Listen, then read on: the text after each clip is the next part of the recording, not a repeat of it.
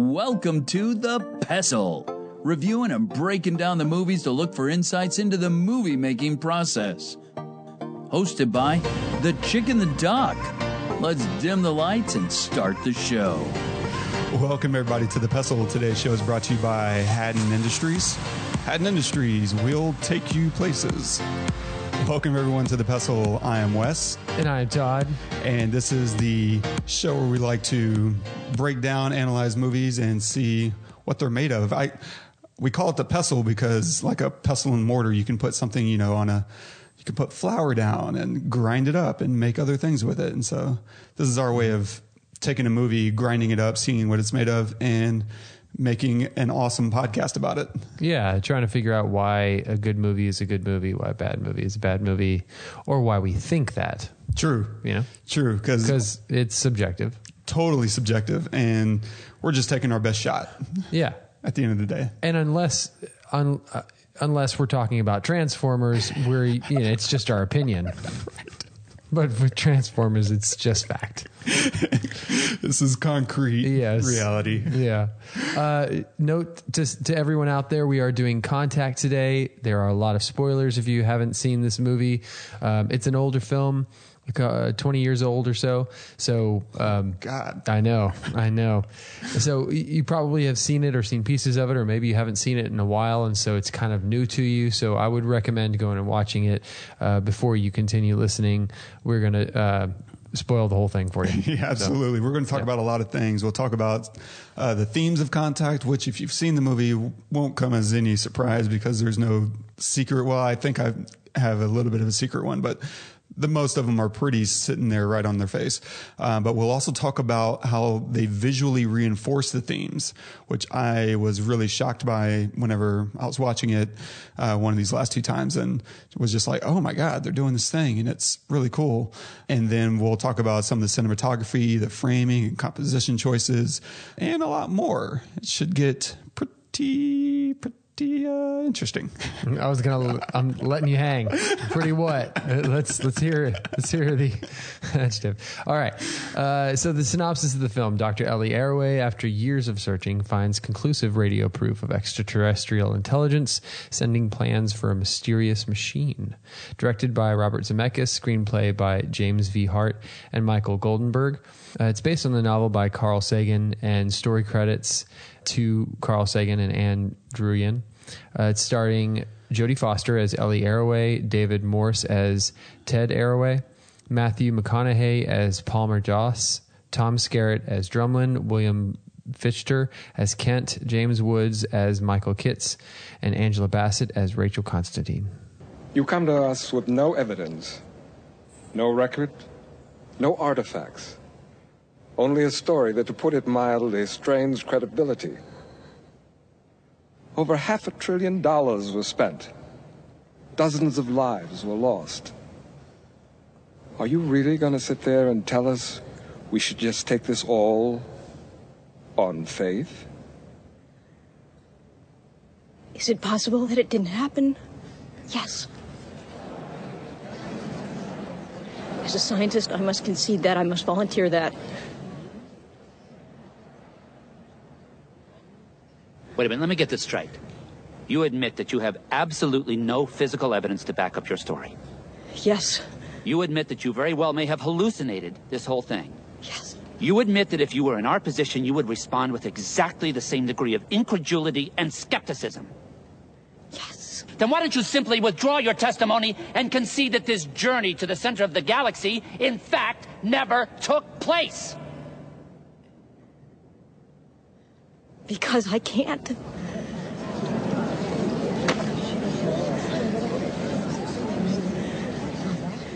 I had an experience. I can't prove it. I can't even explain it. But everything that I know as a human being, everything that I am tells me that it was real. I was given something wonderful, something that changed me forever. A vision of the universe that tells us undeniably how tiny and insignificant and how rare and precious we all are. A vision that tells us that we belong to something that is greater than ourselves, that we are not, that none of us are alone.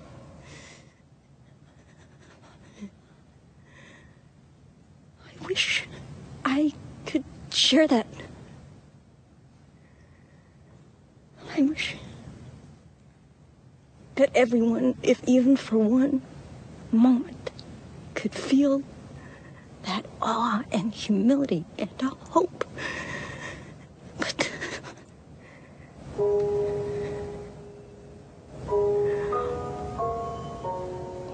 that continues to be my wish.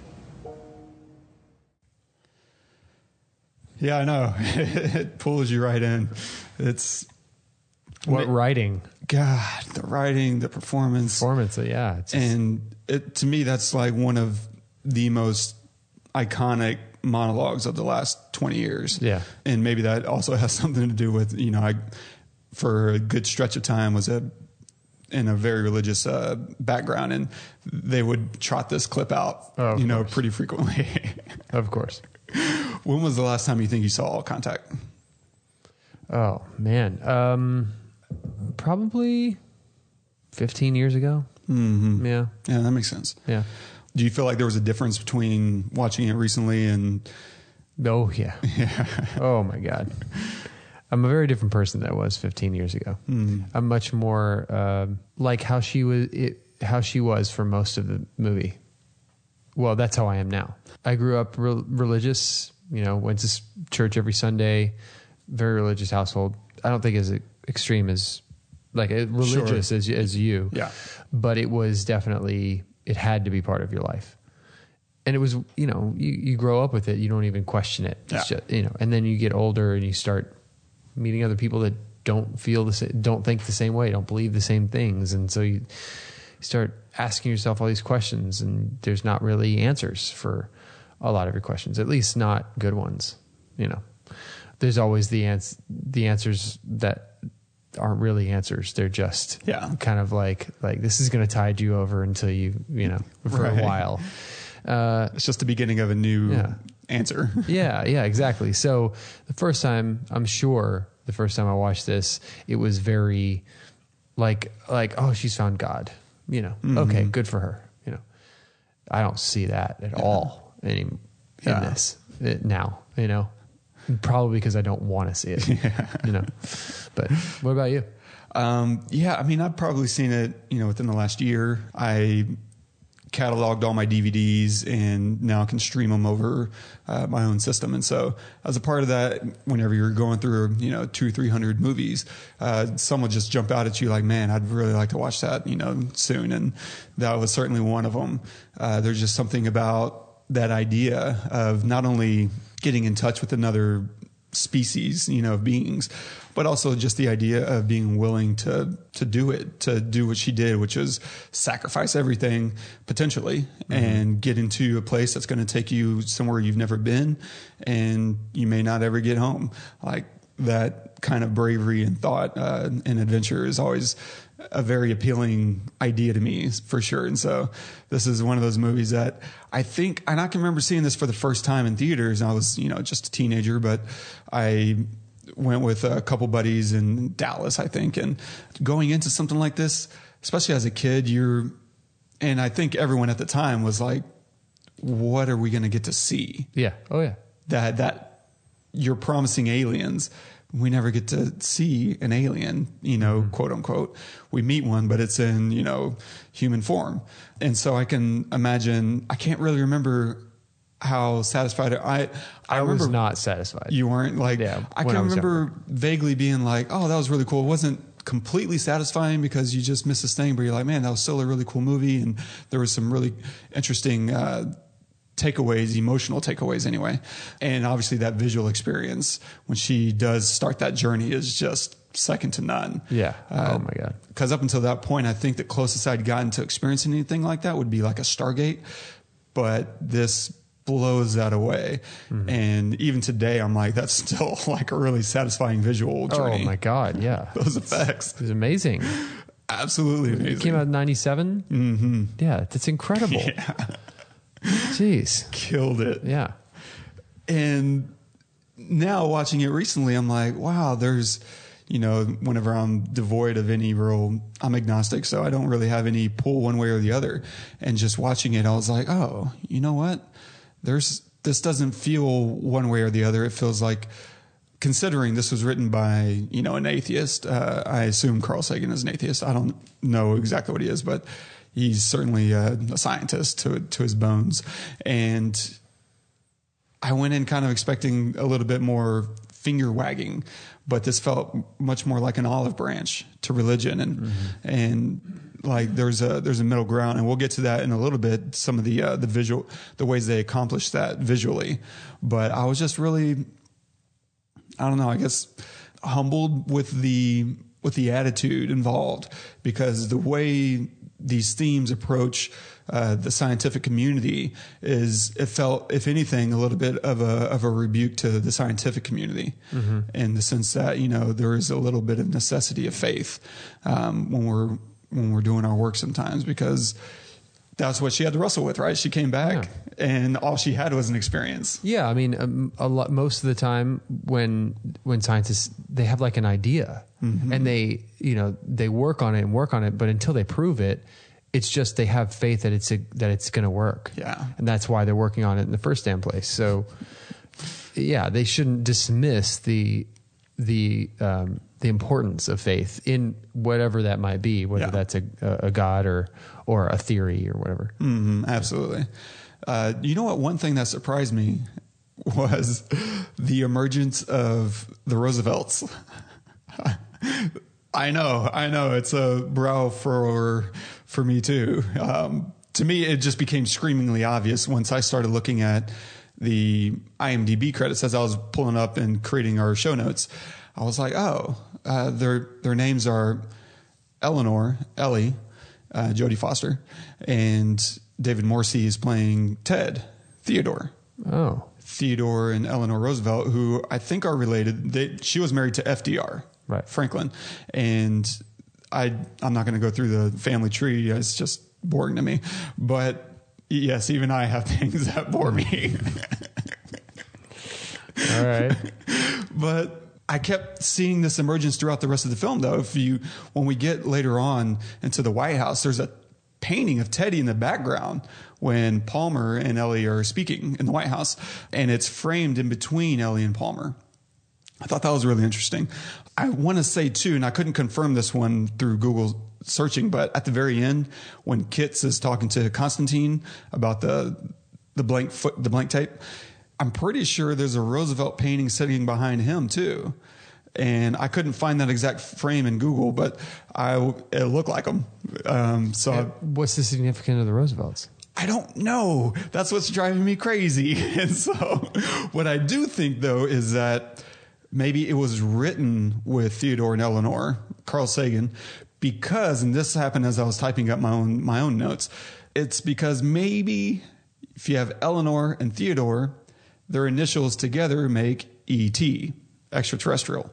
Um, so I think it was a nod from them. And then I think from there it just became kind of this, uh, Zemeckis trope. Like it's kind of an Easter egg because I don't pick up any other significance from them. And it's not something that I think you could say is impacting the audience on any tangible level or intangible. It's so vague. And, and I think it is just kind of an Easter egg or a director's obsession of inserting something for his own sake.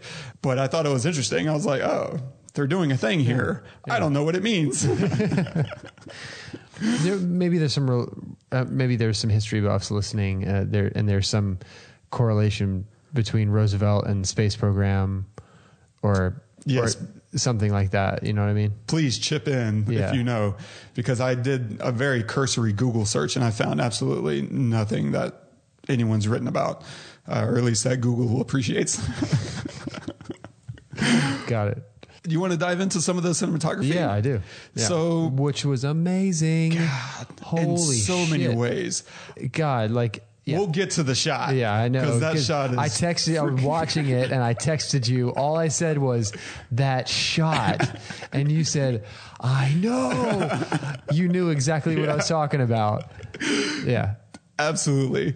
But the opening shot was pretty cool too because it's that opening shot of Earth, and we start Oh, that's amazing. pulling back and back way. and back until we see the galaxy. And it's, sm- it's so smart. yeah. Obviously, it's beautiful. And I've created similar shots, and I, I can't do the level of detail In that they do. 2018. Yeah, in 2018, I can do that shot. Yeah. In 1996, good luck, buddy. I couldn't do it with all the paper mache and sprinkles in the world. but the uh, the further we get from Earth, we get the more dated music. Right? We start with at the time relevant pop culture like Spice Girls and whatever other stuff they're throwing at us. But as we recede from Earth, the music starts dating and we start getting the radio, uh, old radio broadcasts until it's just silence. And it's brilliant because it uses music and distance to communicate uh, the radio waves traveling through space. Because that's how it works, right? The further away you get from Earth, the more older or farther back in time uh, someone's going to be receiving us. Right. And it sets up the use of Hitler's Olympic speech you know, halfway through the film because Vega, the that solar system, uh, Vega or whatever, the star system, uh, is 25 light years away. Radio waves in space travel pretty much at the speed of light, and 25 years to Vega is 25 years back. So it's a 50 year round trip for us to send them a hello and for them to send us back a hello, which, you know, means they basically got about a decade to decide what they're going to tell us. um, because Hitler's speech was in 1936. 50 years after that would be 86. But I think this film takes place in like 96. It's released in 97. So Yeah. the numbers more or less line up pretty well. Or they could have sent it af- like 10 years after that speech. Right. Right. Right. But, We, we could have sent it 10 years after that speech. oh, true. Maybe. Yeah, Maybe. that makes Maybe. sense. Whatever. And so I thought that was just a really great use of uh, it's subtle, but you don't really know what you're being set up for, but it ties in whenever you start hearing these dated things. Uh, maybe the idea of Hitler suddenly doesn't seem as foreign or uh, random as it otherwise might. It's just something that you're kind of planting in the back of the audience's mind. Yeah. And a lot of this is about to get really heavy. I didn't have quite enough time to organize it the way I normally do. And so this is going to be more or less a tour through the film because I'm largely going to be talking about Ellie and how she fits into the frame. Whenever we fast forward a little bit from that opening shot to she's working in the uh, the facility and when Drumlin gets there, Tom Skerritt's character, Drumlin, he arrives at the facility and he mocks her, right? He's still waiting for ET to call, which is, again, a direct callback to their naming convention. And fast forward a little bit from that to the party. Now, the party, um, Ellie is really small in the frame at the party. It's like she's tucked away in the corner. And to me, this kind of invokes Hitchcock's rule of whatever is biggest in the frame is most important. Therefore, she's really insignificant and she's kind of fighting an uphill battle. Palmer has this satellite next to his head while they're at the party. It's brief. Um, but when they get away from the party, when Palmer and Ellie kind of escape to have their own little conversation, the bridge to the satellite suddenly moves between them. And this is again this is right after uh, well not again but this is right after palmer kind of intercedes on her behalf right? He uh, defending her in front of drumlin and gets on his bad side. And so it's like they're saying there's a bridge between faith and science at this point because that's what these two characters represent palmer representing faith and ellie representing science Eh, or religion and atheism, agnosticism, what have you. And it's interesting because you go into that wider shot from there and it shows binoculars on Ellie's side. And it's like she's searching. It's it's this very light visual punch that she's looking. She's looking for something. Whereas Palmer and let's just talk about his name for one second. Palmer kind of invokes the idea of palms or hands pressed together, maybe in prayer. And whenever you think about that visual symbol, it can be also invoked through antennas or steeples, prayer hands. They all kind of had this very vertical look to them. And I think they use that visual symbol repetitively throughout this film. And it ultimately uh, coalesces at the very end, and we'll certainly get to that. And so as we dolly down in this shot while they're outside after this party, sitting in front of the satellite, as we dolly down, we see there is a long an- antenna on Palmer's side. Like, and it has these little red lights on top. It's sending a signal, which, you know, is kind of what you think of with, you know, prayer. You're sending a signal to God. Whereas the satellite is a receiving end, right? For Ellie, she's waiting to get a signal back from somebody. And so these are two very different points of view of the universe. Mm. And that's a very simple visual way to kind of represent those things. And so on, again, on Ellie's side, we have the satellite with the binoculars. You know, she's looking, she's waiting for something. And the satellite, though, has a bridge going out to it, not so much to the antenna. So it almost feels like, you know, there's a way out to the satellite. And as we crane closer in, this is beautiful long camera move that's craning from that wide shot all the way to this close up. And there's this great line that Palmer says that invokes her father. And if there wasn't, it'd be an awful waste of space. Mm-hmm. And right there, the bridge is framed right between them again. And that's that for her. That's the bridge of I'm connecting with this with this person, and yeah. these two worldviews are colliding, and then of course they kiss. And if we fast forward to the next morning, they're having their little pillow talk, and as at the end of their conversation, Palmer's trying to ask her out. He's trying to get her back out again, like, hey, let's make plans for tomorrow. And she gets out of bed, she scrambles out of bed, right? And the camera stays locked on him. Whereas she's kind of bobbing and weaving all over the place. She's in and out of the frame. And it's very representative of what's happening right now in the scene. He's right dead center trying to lock in on her and she's just doing everything she possibly can to get away. She's evading him and it's reflected in the way she's moving through the frame. It's beautiful now we get to this flashback of her, you know, losing her dad, and we'll get we'll get to that shot in a little while. Fast forward from the death, and we're we're sitting on the porch steps of her house, and the pastor's there, and he's sitting on the steps trying to tell her, you know, God has a plan or what have you, and but just from a visual standpoint, we have the pastor who's in front of the house. He's not inside. He's not welcomed in. He leaves. He never has an opportunity to, to be welcomed into her presence. And that's just kind of the way she's always kept religion. Mm-hmm. And it's reflected in, very much in how she just handled Palmer. It's like, eh, we don't really, I don't do that. And so symbolizing God wasn't welcome into her home, we then see what is welcome. Ellie goes upstairs and uses the radio which is her form of prayer to try and talk with her dad. This is how, yeah. you know, she thinks she can reach anybody anywhere just with science, with these, with technology. And then we cut back to real time and we see this scene when Drumlin pulls the plug when she gets that news. Mm-hmm. Man, this is a cool scene to me because she walks outside and Kent is telling her, and there's this transitional moment that's happening. Before Kent tells her, we're angled up. The horizon line is below Ellie so that her head is above ground. And a little film theory is where the horizon line kind of tells you where the character is in life. So right now, if she's above the horizon line, she's doing well. Everything is good. Life is looking up. And if her head is below the horizon line, maybe that also means the world is crushing her and she's she's being oppressed. Now, that works here for sure because that's what happens as she's getting the news, the camera is starting to angle up you know, we're craning above the ground and we're placing her below the horizon line. And but the other cool thing that's happening is we're no longer looking up at the sky. Now we're being forced to look down and we're grounded. We can't do that one thing that we really want to do, that Ellie really wants to do. She wants to be looking up and she can't now because she has no funding. And so begins her pleading for money tour. yeah. and it culminates with her being in front of those investors. She's pleading, they turn her down. And then the phone rings right after she makes her big emotional case. And the camera, at, as the the little I don't know, Mr. Smithers has taken the call.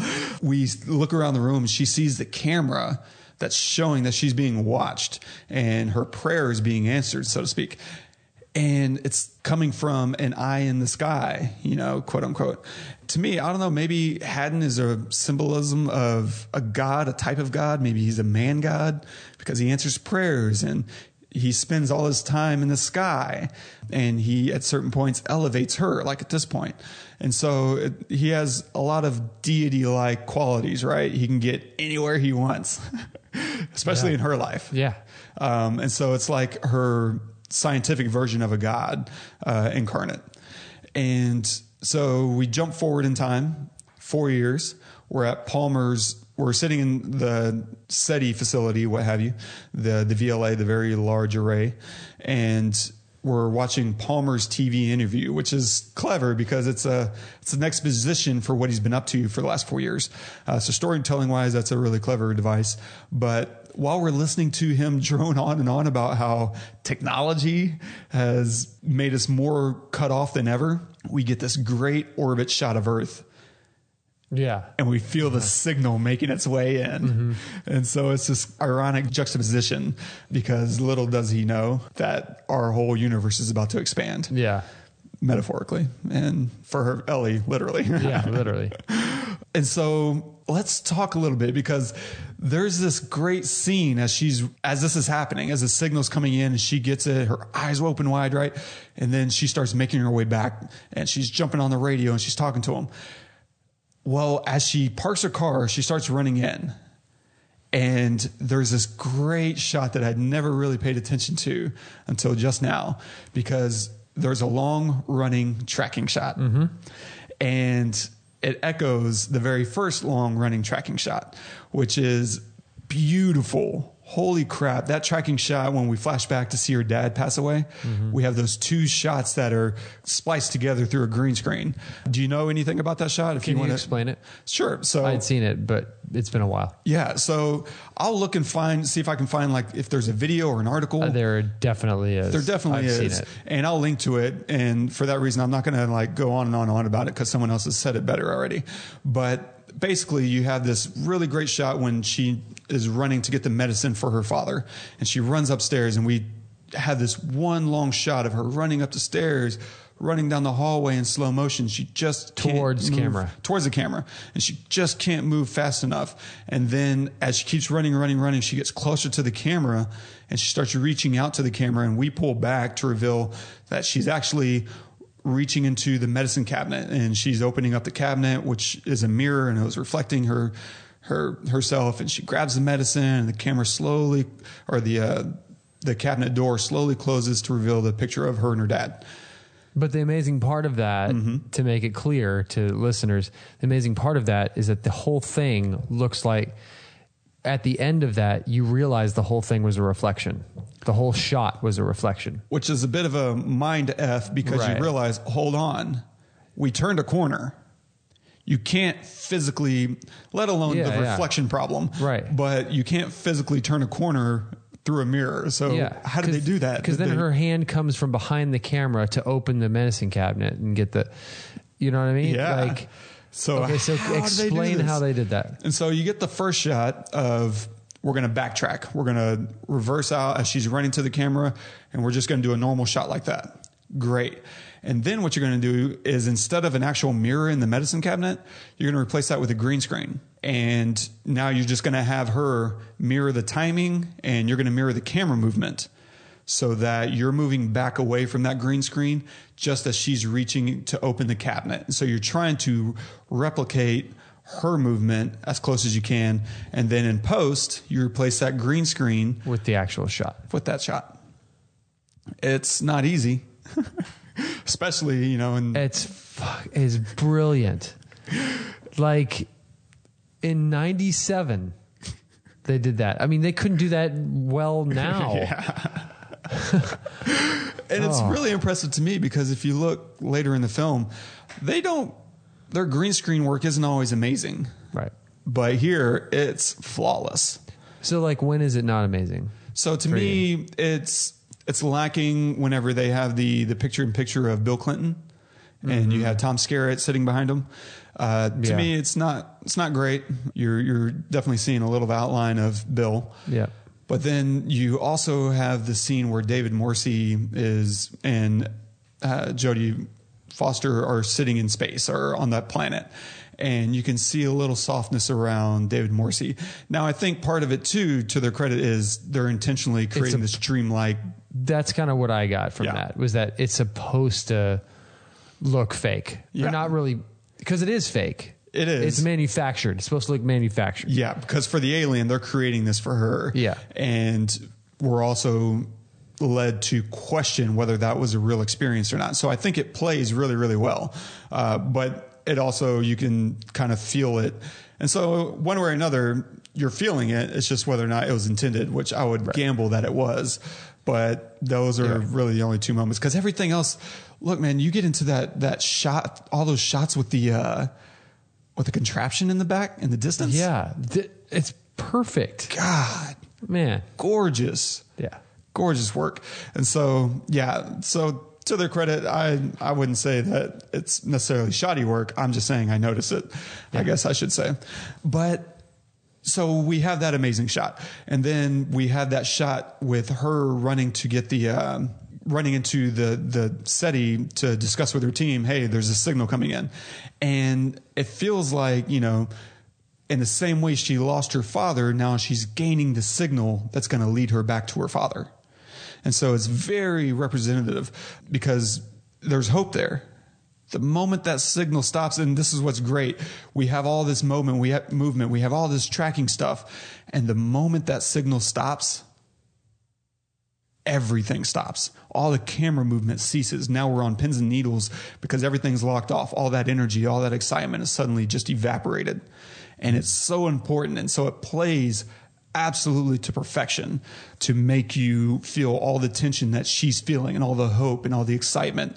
And how it comes and how it goes is all told through camera movement. and the angles they get are like uh, are really amazing when she's sitting on the uh, on the ledge on the edge of the the cliff and she's just kind of like looking out into the distance. And the camera starts behind her and it pan it like comes in around her to the and to the front of her. They do that shot more than once uh, twice at least maybe three times where she's just pondering. And but always in the background is just it turns out to be this beautiful what you know sometimes it's a sunset another time i think you see the dishes in the background and at, it's at the end. Like that's a complicated move Yeah. to do and to do well and to land perfectly where the the background is is set exactly where you need it to be it's just really good Yeah, absolutely. And you you take that shot where we push in as the signal hits, and we go from that pretty wide shot of her on top of her car, pushing all the way in until we're just on her eyes. Yeah. And how and going back to the Hitchcock rule, who's significant now? yeah But what's great about that is immediately after Drumlin arrives, Ellie is all of a sudden small in frame again. She's suddenly fighting for significance and to be heard. Yeah. And it, this feels like one of those if then rules. I feel like they said if Ellie is with Drumlin, then we're going to make her small. Um, we're going to push her away to the back. She's going to be shorter than everyone, which is probably already the case. But there's there's plenty of ways to make someone taller. You know, you can put her on an apple box. You can frame her differently. Yeah. And they do that stuff all the time. You have no idea how many times you're seeing a kiss sequence, and there's some really good scenes of like superhero movies where you have a really huge superhero and a very tiny uh, love interest, and suddenly they're just eye to eye, they're eye level with each other. Yeah, he's got a good foot and a half on that chick. yeah exactly And so that stuff is happening all the time. They can fix that if they wanted to, and I don't think they did. And so they push her in the back, you know, to the back of the frame, or she's turned away from the camera, so we can't really see her face. They're finding all these ways to to shrink her and to de-emphasize her in the frame. And so that's always the case with Drumlin because that's a bit of a fight and that's kind of the secret theme that I, I thought like man i wouldn't be surprised if they're making a bit of a commentary on patriarchy uh, just this idea of you know a woman trying to fight her way into a, a you know the, a man's world. It's always an uphill battle. Yeah. And another way that they could be emphasizing that would be with that visual symbol I talked about earlier. You know, you have these antennas or these, you know, erect phallic things versus these round uh, feminine objects in the satellites. And that could be this difference of opinion um, or perspective worldview that you know is constantly being battled here. Now, I don't think it would be a very direct one because it's never mentioned. Um, I don't remember the sexes ever being brought up, so this could just be a director thing. It could be a Wes reading in too much to things, but it's potentially there if you want it. And so we go to the White House. Palmer enters the meeting and he sits beneath the George Washington bust. It's really subtle. I couldn't quite place it. Uh, they have a thing with presidents going on here. Yeah, yeah. but he sits underneath, and it's like literally like Washington is coming out of his head in the background. And I think it's alluding to the Washington Monument because if we fast forward to the reception, and this is that moment when Ellie asks, What if science revealed God never existed in the first place? And then Palmer's like, I need to speak to you outside. Yeah. Bring the wine. and they go to the balcony, and as they discuss the existence or non existence of God, right, and she's invoking Occam's razor, and we'll touch on that in a little bit. But what do we have here? This is so great. The existence of God or the non existence of God? Well, next to Palmer is the monument in the back, in the distance. We have the palm. We have that next to him, and if you want to split this into thirds or into fourths, even you would have Ellie and Palmer. Ellie on the left, Palmer on the right, and then to his right would be the monument. Great. Even when they push in close, they still keep that monument right next to his head. But in those mediums, in those wide shots, nothing is next to Ellie. It's absolutely black. And it's like, that's what she believes. There's nothing greater than me out there. And it's such a strong visual symbol that, I mean, strong if you're looking Well, at it. in reference to God. Yes. Okay. Yes. And it's just beautifully uh, crafted because, you know, you have all this black emptiness. And then she's challenged because he asks her, right? Did you love your father? Prove it. So ma- amazing. Like the one-liners in in this film are incredible. Very pointed. Yeah. And uh, can I just say, you just speak to something you said a little bit earlier about it, you know, it not being like glaringly one sided either or. I love how it doesn't knock either side. Yeah. It doesn't say either side is right or wrong. And it doesn't, like, you don't feel when when um, Matthew McConaughey's character is arguing for the existence of God, you don't feel like he's preaching Right. Yeah. which is really hard to do if you're arguing for the existence of God to not come across as preachy. But he, I don't know if it's because he's a good actor or the writing or both or whatever, but I, I just never felt like that. No, you know what? That's a really great point because I think it also goes back to what we were talking about at the beginning that this is an olive branch because this is based on a book by Carl Sagan. Mm-hmm. Like Sagan was a dirty word in the religious circles I used to run in. And here he didn't I've seen so many if look, I could pick apart so many Aaron Sorkin scripts that really irk me just because I feel like as a writer, you get the opportunity to set up your opponent's beliefs you get to construct here's what they think and you get to build what they call a straw man argument of let me just set up the worst arguments possible just so that i can knock them down as opposed to something uh, like what i what's referred to as a steel man argument. Like what's the strongest possible argument my opponent could make? Well let me let me discuss that instead. Let me see can i really do battle with that so to speak? And Yeah. clearly, to your point, Sagan was doing that. He said, What's the best argument we can make about faith? Well, here it is. How can we show that being reflected in the scientific community? Let's do that. Yeah. And of course, doing that in a way that makes you excited about space and outreach to aliens is all the better. Yeah, because I think it's it's hard in some ways. Uh, it's probably harder to convince someone who doesn't believe in God to believe in them than someone who doesn't believe in aliens to believe that they exist. That's true. I, mean, think. right? Yeah. Right? Because if you don't believe in God, it's because you've chosen, like, you've weighed everything and you've chosen, like, very rarely, I don't know, maybe I'm wrong, Mm-hmm. but it seems like very rarely do you just grow up never believing that there's a God ever Yeah. and never questioning that, right? But the, the existence of, Be- because I think because religion is so prevalent in in everything. Yeah. you know, like going to church and God is just prevalent in everything, everyday life. But aliens are not, and so so and you never see them. You never have any interactions with pe- like rarely do you have interactions with people that are like, hey, I went to my alien uh, uh, church today or something. You know what I mean? Like it Yeah. just that just doesn't really happen. So like it it's a it's more intriguing. It's more like because you're not inundated with it. Maybe Yeah. it, it might be something that that like interests you more, and so you. Yeah. I don't know. I don't know, but I don't feel like and there's also no risk of being proven right or wrong. Right. Yeah. Exactly. and so I think you know, uh, on Matthew McConaughey's uh, character side, you know, I don't feel like he's preachy. But then on Ellie's side, I also don't feel like like I, I'm rooting for her. Yeah. You know, I want her to find the aliens partially because I want to see them and I want to meet them and see what that experience is like, but also just because of her passion for Yeah. And, and granted, McConaughey's character is just as passionate about God, but I just feel like that's received a little bit different because of the, the daily interaction that you Yeah. have with religious, with religion. Absolutely.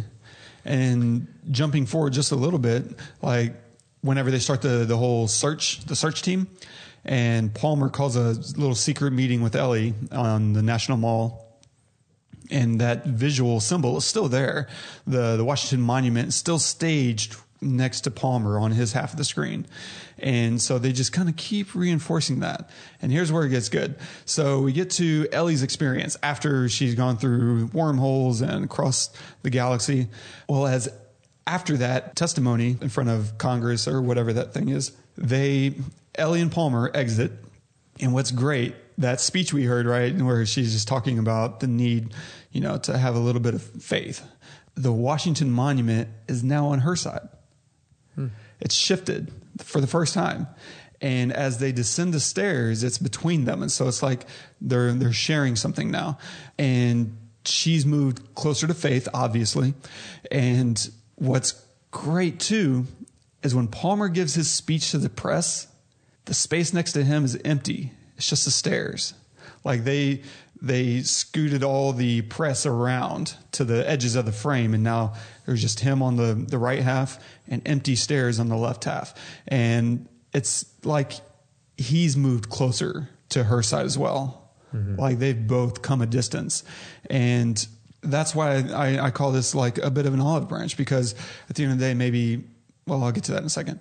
But so jumping a little bit more um, to the very final shot, Ellie now is looking a little less at the stars, right, and a little more at Earth, and she no longer needs to be fulfilled by the stars. Like she's she's taken to heart the lesson that you know uh, her father, the alien, gave to her, which is the only real meaning that we have in in life is each other, and yeah. So I think I mean that's as far as my cinematography stuff goes. That I think it's just so beautiful and simple to find these symbols and to find creative ways to insert them uh, because they're in places of power. Uh, so yeah, why not use these these visual symbols as and find some new interesting hidden ways to to impart in these very subtle visual cues that these characters have an arc. They've experienced a journey, and here's the way that we're going to represent it. So, getting back to some of the uh, the themes and symbolism, and just the general journey that they're going on. For one, I think it's kind of crappy that Drumlin wants to go on a trip. Right? He never believed possible at any point, and actively roadblocked.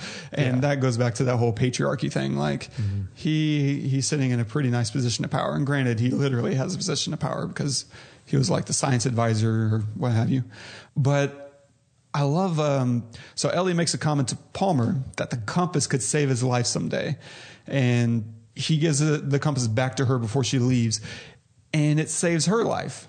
She realizes the vehicle is safe, right, through this compass, through this this olive branch from him. Like, hey, we can both agree on this one thing, and the idea of a compass is to point north, right? There's a magnetic pull to it that reveals here's where we're going. But north is also kind of a, in my head, north is up. Yeah. and up in their case is the stars. And so she finds through him and she does he does save her life with the compass and realizes the vehicle is safe.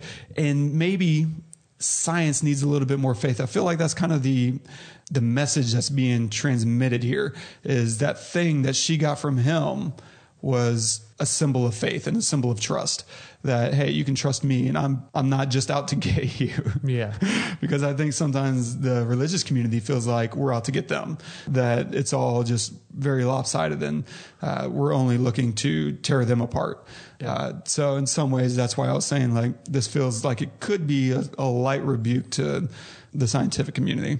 But getting back to that final scene with her in the courtroom, she now has to explain her experience, which which lacks evidence. She has to justify her testimony and ask for faith in her. So yeah, I think once again it just goes maybe science can learn from religion. There is evidence. It's obviously concealed by the government, which I found it hilarious by the way. That the private sector bails out science where government fails it. So that's that's my libertarian side just kind of smirking. Yeah, there you go. I knew you'd find something. I knew. But I also find it kind of funny that she gets torn apart by the very same mechanism in which she tore religion apart, which was Occam's razor. She learned to maybe take off the gloves and just, you know, stop hitting. yeah, there's more stuff, but I think I think the overriding lesson, if I were to kind of summarize it, would be whether you believe in God or you don't, is we have more in common than we don't. We're mm-hmm. both looking up.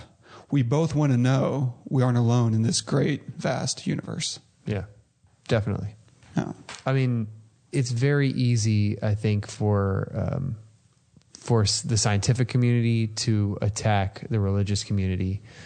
I mean, nine out of every ten wars are fought because of religion, uh, and if we were ever going to kill each other for a a just cause, it's probably because of religion, and not because of aliens. You know, but at the same time, there, like you said, the, I love I love this movie because it also points at the the scientific community and says there is stuff to be learned from the these groups that believe with every fiber of their being in something that they've never seen. And Carl Sagan is saying, "Let me remind you, you have never seen aliens, so why are you looking for them?" Wow. You know, like you're looking for the, like you said earlier, you're looking up for the same thing they're looking for.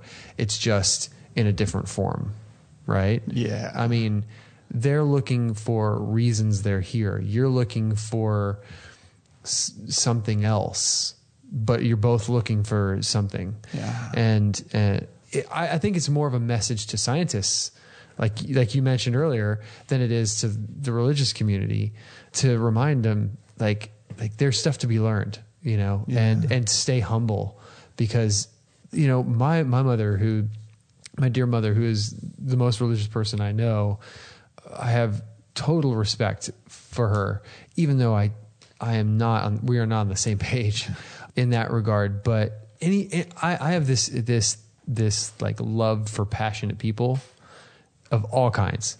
If you're passionate about anything, I I'm I'm your friend. Yeah. You know, doesn't well, it kind of does matter what it is. Let's. I mean, I'm not a fan, about not a murder, fan of- yeah, not a fan of Hitler here. um, but you know, for the most, like you know, for for good things, uh, I just think it's amazing. You know, you, to to sacrifice your time, your energy, your money, your your your love, your, your everything you have for something that you believe without any proof. My mother has no proof at all. She has a book that was written 2000 years ago that I can I can list off reasons why I shouldn't why she shouldn't believe in any word of that thing but she does. She's chosen that that's that's her calling. That's what you and I I love that. I think that's beautiful. So yeah, it it is like this olive branch thing, and it's very infectious um, because the way that, like I said earlier, the way that they that they're acting it, you love both sides Yeah. and you want both sides to win, and both sides do win. But I, I think there's when when Ellie looks at at Palmer at the end during the the, Oh, the the hearing the hearing, the committee hearing when Ellie looks at Palmer there's I don't I don't know how to explain it. They do this really great way this really great they they have like this really great moment where Ellie looks at him and finally understands him. You know, like she's like she realizes I can let go a little bit, and I I get it. You know, with the whole when the Occam Occam's razor. Occam's razor is thrown back in her face, and she doesn't have an answer for it. She realizes um, that that's what he's been living his whole life. You Yeah. know, and so she's she's like let go of her extremism a little bit and understood him a little bit. But but he has the same moment looking back at her after she says her spiel after she has her moment and then says her says I, that I I can't I, I can't take it back because whatever then he has his moment where he realizes that he's on the other sp- other side of it on the other spectrum and he becomes a little bit more like her Yeah. and then they kind of like meet in the middle Yeah. somewhere you know and and it's it's but they don't stop there in the film Yeah. then they go out and he has his his speech to solidify what we just think that we experienced and then and then so that could be the end of the movie right Right, yeah. it could be the end of the movie and that would be good but it's so much better yeah. it's so much better that they have 18 hours of static and that they they give you that you know because you're thinking You don't want to feel cheated. yeah, you're thinking I signed up for an alien movie. I don't want something that's so earthly. you know, I want something that is like I, I want something unexplained. Yeah. I want to walk with some, away with something unexplained, and you get it. And it's just a tiny thing, man. A tiny thing that you wouldn't ever think. No, because you do, you are hopeless. You're like, crap. Yeah. She has no way to prove. We now we don't know. Yeah. That's so unsatisfying. Yeah, but the cool thing is, is that she doesn't even know Yeah. that they recorded 18 hours of static, and she's okay with it. You know, like she's just True. You know, it She doesn't. It doesn't even matter. It does not That's matter a to her. great point. Yeah, She It- is completely okay in her faith. But that, you know, it's all about the ending, man. Yeah. And that little thing that they gave us makes you walk away thinking, "Shit, that was a good movie." And I just love the the creative approach to how would aliens establish contact. Yeah. And I love that she asks, you know, is this a test? And he's like, no, no test. It's just how we do things. Yeah, That's so billions great. of years. Because I can imagine we would devise some tests. You know, we have all these theories like the prime directive. You can't introduce technology to a civilization that hasn't already discovered that technology. Yeah. And they're like, eh, nah. if you can build it, you're good enough. Yeah, exactly, exactly. That's awesome. Oh my God. Love it. I, I feel like there's so much to talk about about Yeah. this film, but I kind of, I just want, I kind of just want people to go back and watch it again. Yeah. I kind of want to watch it again. You know, I mean, it took me longer to watch it than I had anticipated because I didn't remember that it was two and a half hours. Yeah. and even watching it this time, I wasn't thinking, "Man, when's this going to end?" I was Mm-hmm. it. It has this way of because all the shots are thought out and you can feel it. You can feel that all everything that happens is for a purpose Yeah. and for a reason, and all the acting is fantastic. There's not a moment where you feel like you come out of it. There's a lot of little bitty one-liners that make you like think. When uh, Drumlin is talking to her right before he goes up to the machine, and he says that we don't live in a fair world. You know, this isn't. If you talk, if you want something fair, we don't live in a fair world. And she said, "Funny, I thought the world was what you make want to make it."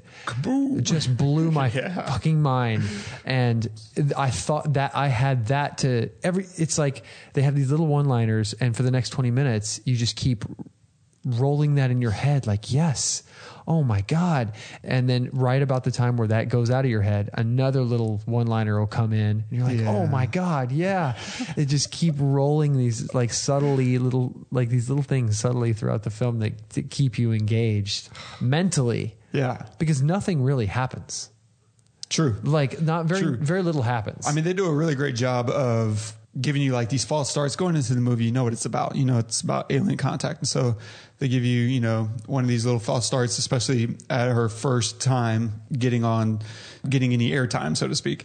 The and she's like, oh, I'm picking something up, and they track it down. It's like, oh, it's whatever, some Yeah. signal from somewhere else on Earth, and in your heart you start getting excited, like, oh, is this it? Are we Already? on? yeah. Here we go. yeah. And then they let you go through her emotions of lacking all hope, like, oh, this is never going to happen.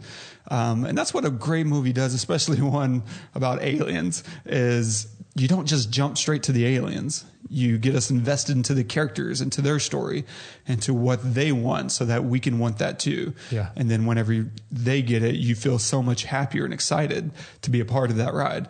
And this takes you just flawlessly through all of that. Yeah. God. Yeah. Yeah. So yeah, because I've thought about this too recently. Movies are kind of a funny thing, and books, stories in general, are kind of a funny thing because you just happen to come in at the right time before this thing happens that they overcome or they don't. End of story. Right? Yeah. Right? And sometimes that kind of like just gets eh, boring, you know? You gotta be, you have to be able to tell the story of the, of the character. Like, so when you're talking about scientists, you're talking about SETI scientists. There's a lot of time of them doing nothing, like getting nothing. Right. You know, I mean, you you have scientists now who are staring at the stars, who have been staring at the stars for 30 years. And have they found cool stuff? Sure, of course they have. But have they found what they're looking for? No. it's um, it's really amazing.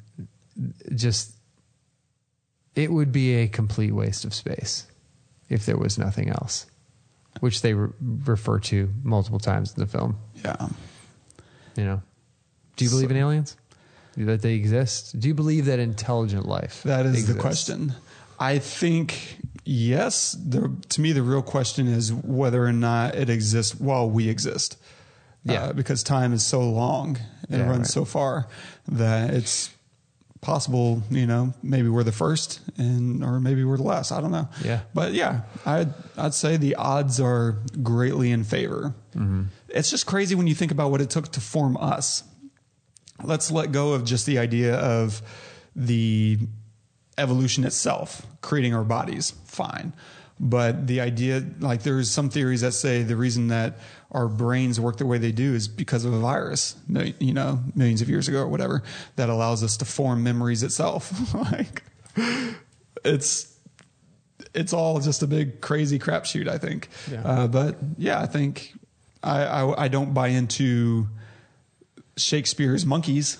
You know, if that that whole theory of give enough monkeys enough time, they'll type out Shakespeare. I I, I call bullshit on that because I don't think you give enough monkeys enough time, they ever full formulate a full coherent sentence. Yeah. Much less the works of Shakespeare. Yeah. But yeah, I I think given enough time, you can. Life finds a way, to quote Yeah. uh, our favorite mathematician. Goldblum. Yeah. Good old Goldblum. So yeah, I think that's all I got for Alright. the chicken. Awesome. Uh, oh, we snuck the chicken in. Yeah. So I, I uh, just go see this movie again. Just go watch it again. Yeah. It's it's worth it. I, you can rent it on like Hulu or or Amazon or something for like three bucks. Mm-hmm. Yeah. It is totally worth it. One hundred percent. I mean, I would. I mean, I, I definitely give this a ten. Same, easy. Yeah, yeah. easy ten. Yeah. Whew. I'm going to recommend for this week Ender's Game.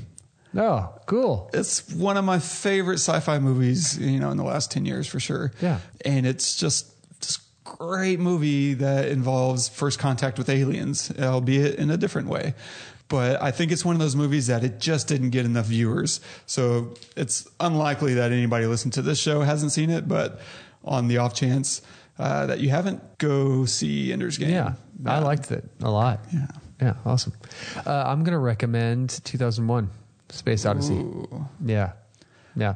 It's been a long time since I've seen it, but I do remember it being a complete game changer for me and, and just making me think about outer space in a totally different way, and and humanity and and uh, the formation of life and the evolution of of things um, in a totally different way, and s- cinema. You know, Yeah. like the things they use in in that film is just yeah incredible. I'm excited about 2001. Uh, Christopher Nolan is doing a not a restored. He's calling it an unrestored version, where he's taking the original negatives and scanning them.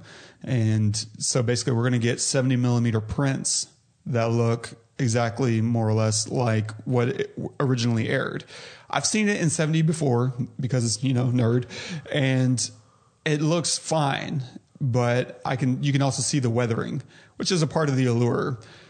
But I also really want to see it now refreshed and the way it was originally seen. Um, so you can expect that to be touring through theaters in 70 millimeter uh, film, and probably within the next few months. I don't know. Keep an ear out Wow, because cool. it'll be making its way. Yeah. So hats off to Christopher Nolan. Wow, that's yeah. freaking cool. How the hell did he get his hands on that? It was random. He said he was working. What was he working on? I don't know if it was Dunkirk. And someone was like, "Hey, you want to see this reel off of 2001?" He was like, "Yeah, what the heck?"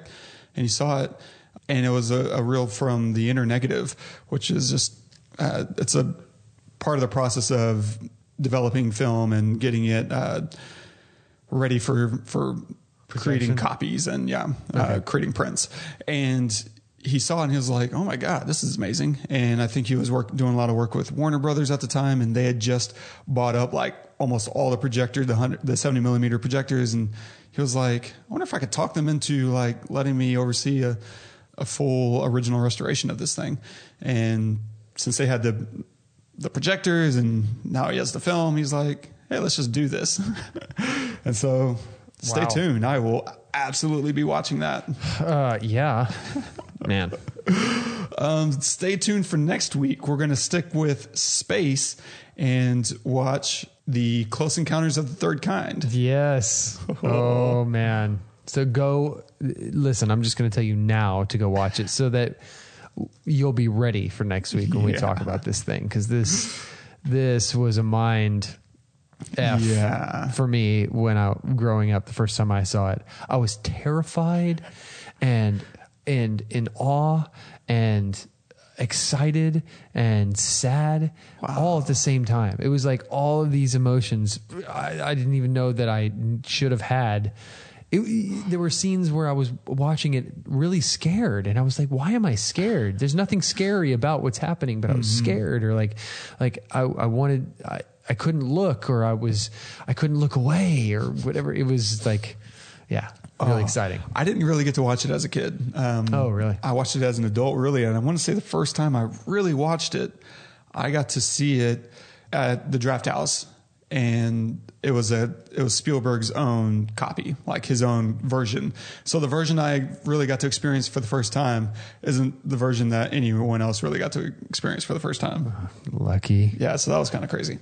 Don't forget to subscribe, review us on iTunes. Um, if you want to comment on this particular episode, you can do so at thepestlepodcast.com slash contact movie. Yeah. Because Oh. slash contact is our contact page. Oh, I didn't see that problem coming. Didn't see that one coming. Oh man. we have like two pages on the entire website. that That's- isn't and like, that's one of them. Yeah. Couldn't we just change the contact page to hi? Contact us or Yeah, something. yeah, whatever. Yeah. It's fine. Contact the movie. Okay. Um, and yeah, make sure you please review us on iTunes and and leave us uh, feedback and and rate us. All of those things it helps a ton. And let us know what you want us to to review. We get uh, submissions all the time, and uh, we love to hear from you. So, yeah. Let's do that. Awesome. So we'll leave off with this quote of the day if you would like to take it. Sure. Uh, this. Oh man, Carl Sagan. Yeah. Good. Good man. Good man. We are made of star stuff. We are a way for the cosmos to know itself. That's Whoa. such a beautiful view Man, that's because it echoes Ridiculous. everything we've just been talking about. yeah. It's absolutely it's a version of religion without religion. Yeah. Because you know that's kind of the view of of God and His creation is you know God created us so that we could know and love God, and this is you know just a, a flip side of that coin. Like if you don't believe in God, then what do you believe? Like we're made of star stuff. We are made stardust, and we being a part of the cosmos get to look within ourselves every time we're studying science. We're studying ourselves and it's a introspective and you know outer perspective of an exploration of of the universe and of ourselves. It's one and the same. I love i just stumbled across that. That's probably the best quote you've ever Yeah, it's- that's insane. I've never heard that before.